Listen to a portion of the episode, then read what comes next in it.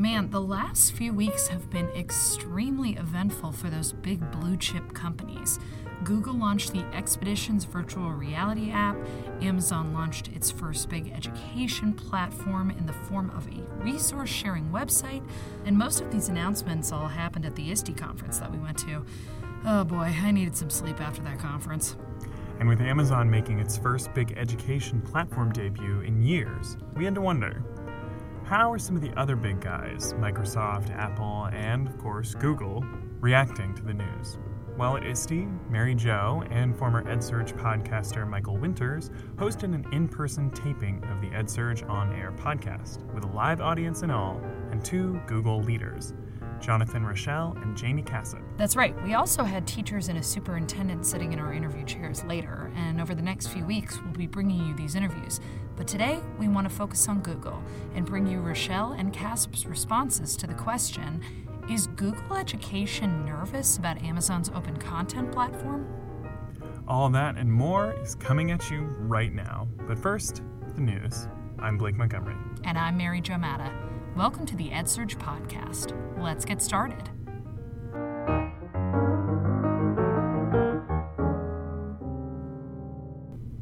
The Democratic Party has unveiled a draft plan of its party platform, which calls for free community college, expanding access to income-based repayment programs, and cutting interest rates on student loans. In the wake of forgiving one hundred seventy-one million dollars in student loans, the U S Department of Education launched the Federal Student Aid Feedback System, an online platform for students to submit feedback on their experience with federal financial aid programs. Loan recipients can comment on the processes that govern grants, the agencies involved, and their own schools. The department hopes the feedback will help it improve student aid processes and plans to publish a report this fall analyzing comments and usage. The New York Times has unearthed at least twenty plagiarized pages of the Trump Institute handbook. Take note, that's separate from Trump University. The pages were taken from a how-to guide published by Success magazine in nineteen ninety-five. They were also used to instruct attendees in Donald Trump's own way to attain wealth. Both the Trump spokesman and the editor of the Institute's publication denied having any knowledge of the stolen material. Amazon Inspire is sputtering on the launchpad. Just a day after the e-commerce giant released its marketplace for free educational resources, teachers were filing complaints for copyright infringement.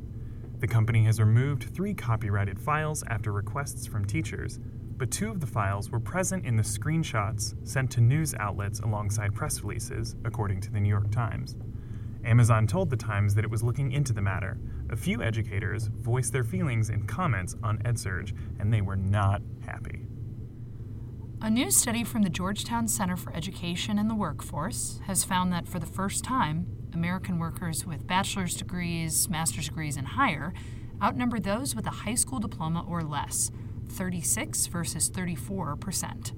According to the report, jobs for those with some post-secondary education are growing far faster in the wake of the Great Recession than jobs that only require a high school diploma.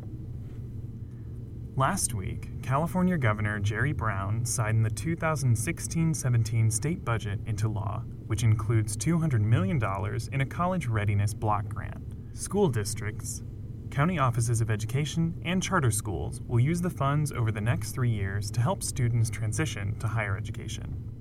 Governor Brown also signed five million dollars into the California state budget for the development of degree programs without textbook costs, also known as Z degrees. With a Z degree program, students can complete an entire degree track without spending a dime on textbooks, which has saved students up to a quarter of college costs at some institutions.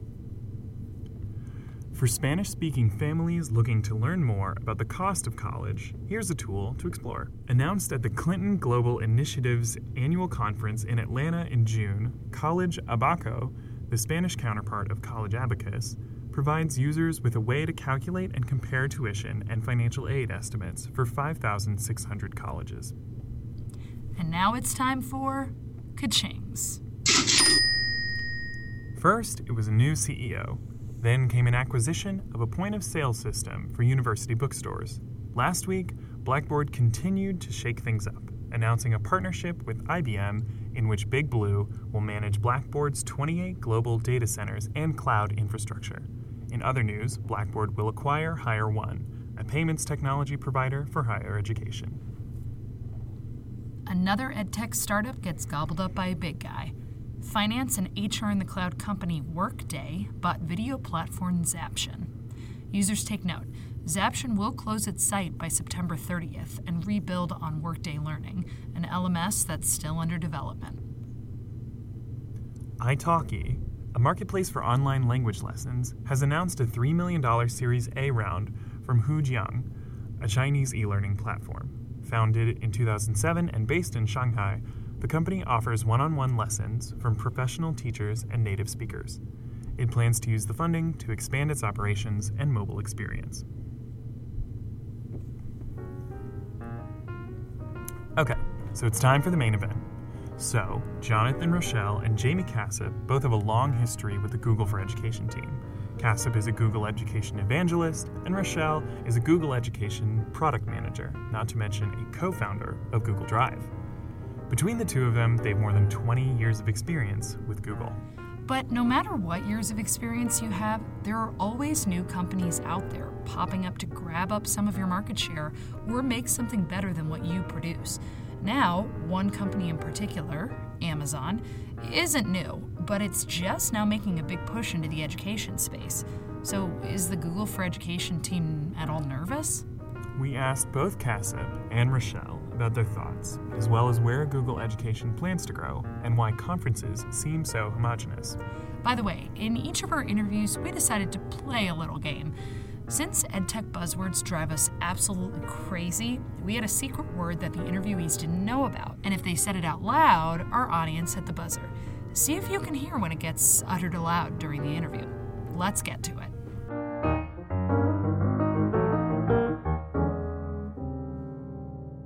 Okay, so obviously you guys have been in this business for quite a while. Um, Google made a bunch of big announcements this week. So we don't dwell specifically on the announcements. Can one of you, and I'm going to time you, give me a sixty-second summation of the announcements that Google made this week? Wait, on the count of three.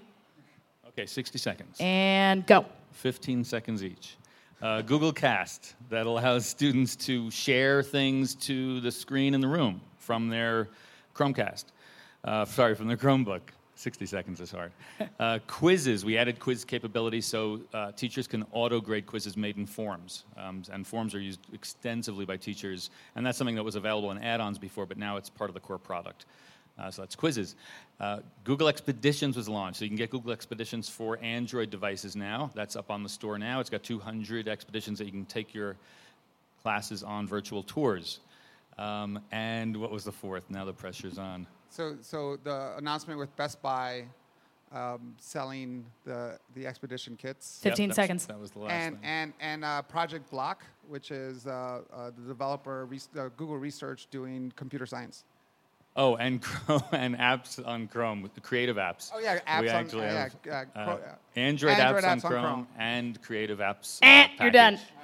That was pretty fantastic. Can we and give I him a little no, round of applause? I said no, that was no pretty forbidden amazing. Words. Yeah. No forbidden words. And not, not a single forbidden word was said. Very nice. Not, yeah, well done. So we want to want to ask you about um, these announcements and, and Google more broadly. Um, the the way that kind of Google has made its mark on, on education so far has been mostly through workflow. And Expeditions is an, is an exception of, of providing content rather than helping teachers and, and students with, with the workflow piece of school. So um, why... Why workflow rather than content, and is content in the future for, for Google Education? I mean, I would say workflow is mainly to save teachers time, and that was really something new with Classroom. So I wouldn't say like broadly we handle workflow, but what we were really handling is saving teachers time and engaging students more with their teachers or in engaging lessons and things that are really valuable. So that was definitely the focus of Classroom when we first started. It's the same thing as we're rolling out features. It's basically about giving teachers more time to teach and do things more creatively. Expeditions actually pushed that to the edge and said, how can we do things even more creatively? And uh, I'll call getting on a bus and going on a field trip workflow, Uh, for that case, and say that we've saved not just time, but time and money, and get as close as you can to an authentic experience. It's not actually being there, but it's very close to it. At least maybe I can go on sixty or one hundred or two hundred trips rather than two or one. I, that's one of the first things that gets canceled in my schools. Um, and I'm on the Board of Ed uh, in my district, and it, you know, it, I can understand it. It's one of the first things that you can let go because, A, it costs a lot and it's very hard just you know, fundamentally, but also the experience, you get about ninety minutes of strong experience for about nine hours of travel. You know, I mean, you, you it just doesn't pay off typically, and you can't go places like underwater. You can't take kids into a shark cage, uh, but in virtual reality you can. Um, so it's actually, right, not legally. Yeah, no, um, not legally. Yeah. So so anyway, I think we're basically trying to improve education in a lot of ways, and one is to save teachers time, another is to engage students uh, much more deeply. Well, so I don't know, I want to gloss over something like, like the importance of quiz uh, quizzes in, in Google Forms. I, you know, if you look at the research around how to do assessments and how to do, uh, you know, how to measure students, we everyone understands that the typical way that we do things around, you know, giving kids a big test at the end of the year doesn't work, right?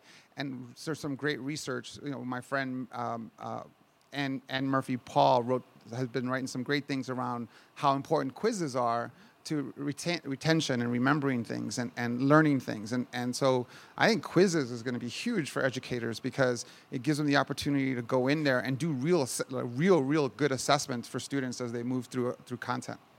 I don't agree that quizzes hasn't been a huge thing. I mean, I was in the classroom. We did exit tickets every day. Um, but it's hard to ignore the fact that one of the The biggest announcement at I S T E seems to be Amazon's Inspire platform. Are all of you familiar with the Amazon Inspire platform?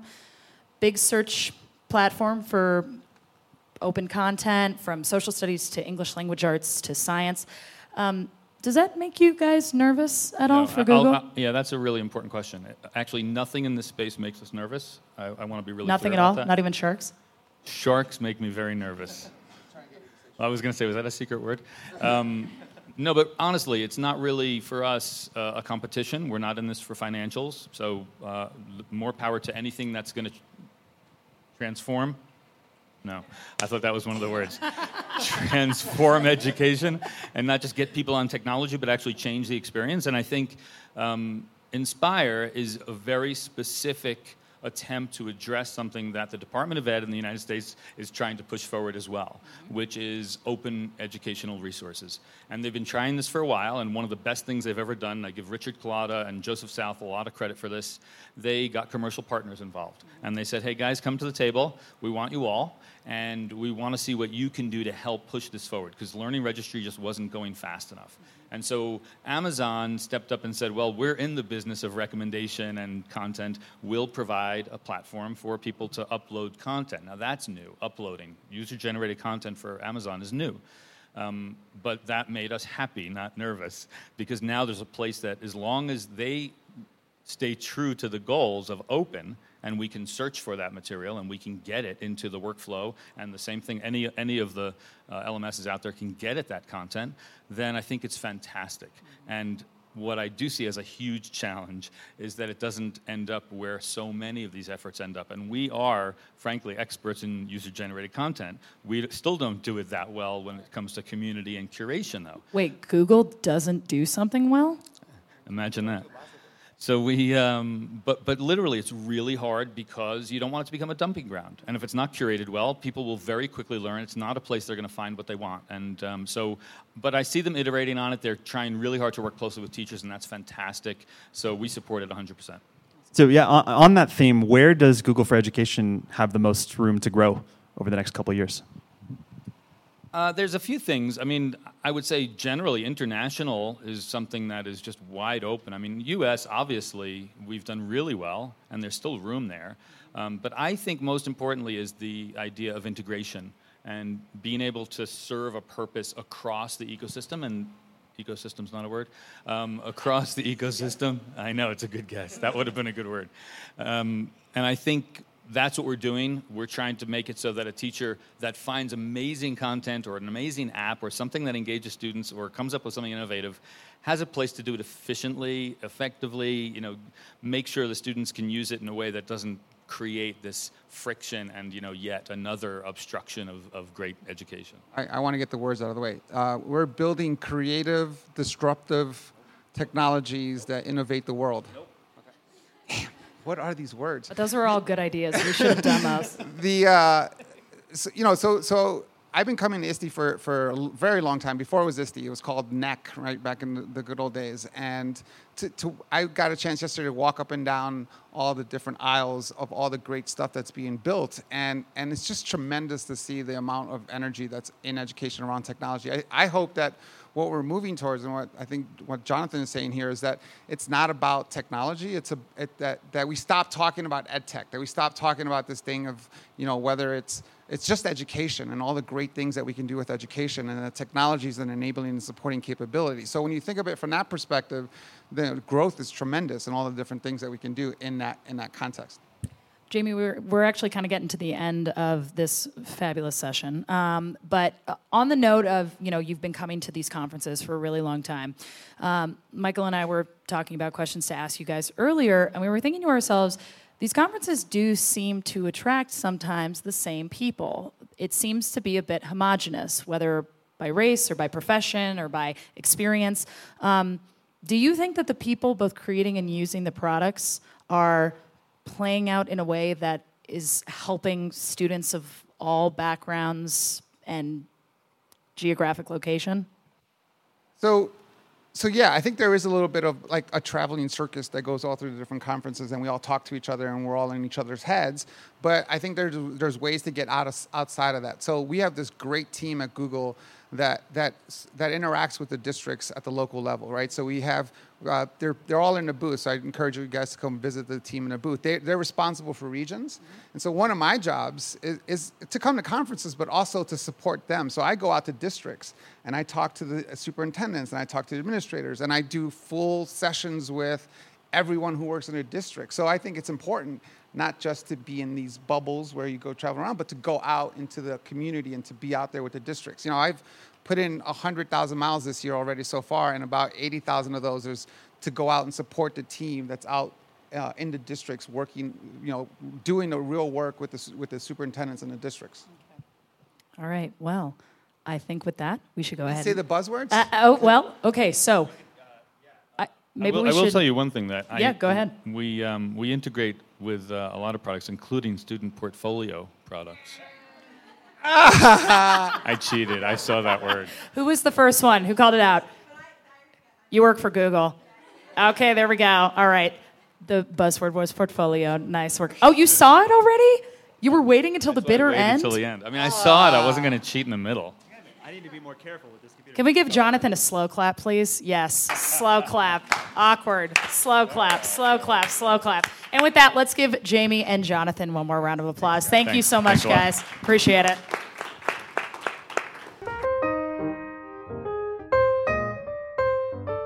Thanks to Jonathan Rochelle and Jamie Cassett for taking the time to talk to us. Blake, do you feel at all threatened by Google or Amazon? Kind of. It's like watching two giants fighting each other, and I have to dodge the boulders that are falling as they, like, destroy mountains. And every once in a while, you can maybe lob an EdSurge article at them like an arrow. Yeah. So one last thing, though. Thank you to all the listeners who have taken our podcast survey.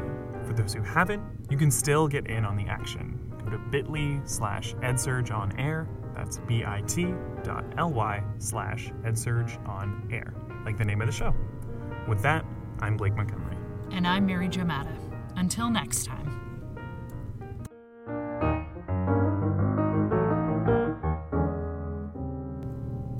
This is the EdSurge Podcast.